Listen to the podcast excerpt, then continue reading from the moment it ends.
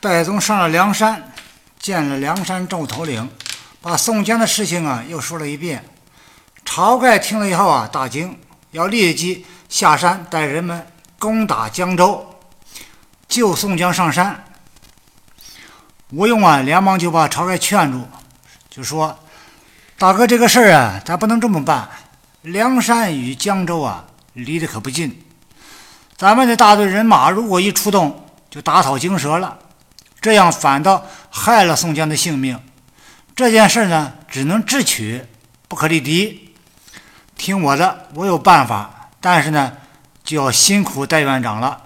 晁盖忙问吴用：“有什么好办法？快讲吧。”吴用说：“咱们手里有蔡知府写给蔡京的书信，也知道了蔡知府要请示蔡京，对宋江如何处理。”咱们就将计就计，伪造一封蔡京给蔡知府的假书信，造一封假回书，让戴院长送回江州去，让蔡知府把犯人宋江押赴东京。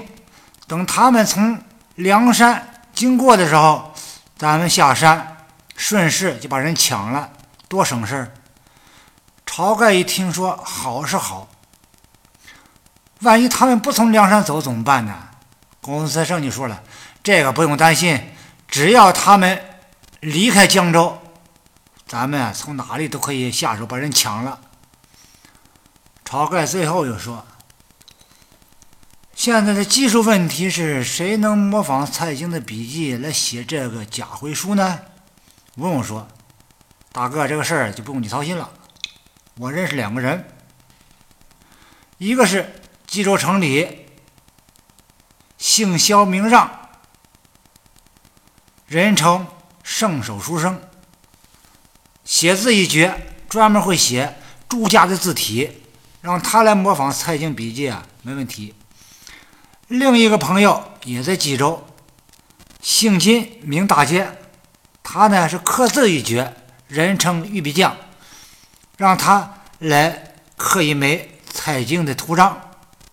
应当是手到擒来。于是吴用就设计通过戴宗，把这俩人一个书法家，一个雕刻家，就骗上梁山。萧让和金大坚上了梁山，入了伙。按照吴用的吩咐，很快俩人就造好了假书信，盖上了假的蔡京的图章。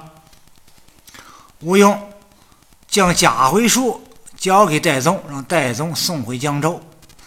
这边戴宗刚走不久，吴用突然就明白了这里边欠妥，就说了一声不好。众统领忙问军师为何叫苦？吴用说：“，咱们忙中出错，百密一疏啊。”咱们造的这个假回书啊，很有可能就害了戴宗和宋江。一听这话，萧让和金大坚就赶紧的表示啊：“我们两个人的技术啊，应当是没问题。就是蔡京自己来验，他也分不清哪个是真，哪个是假。不用说，我不是担心二位的技术问题，是咱们做的不符合情理。”大家想一想，江州知府是蔡京的儿子，蔡京要给自己的儿子写回信，哪有老爹给儿子写信要盖一个带名讳的图章啊？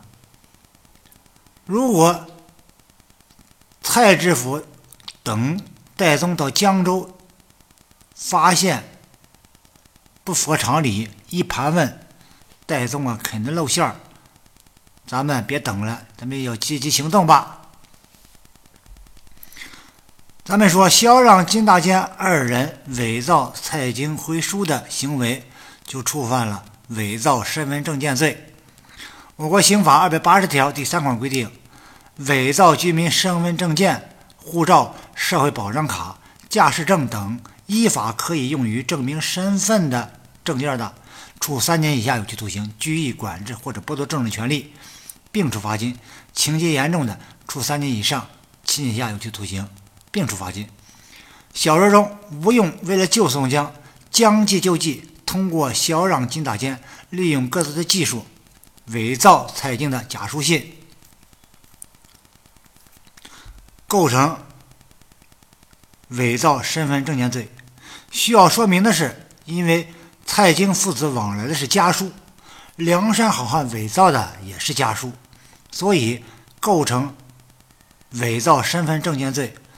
如果蔡知府和蔡京之间往来的是正式的公文，那么说梁山好汉的行为就触犯了伪造国家机关公文、证件、印章罪。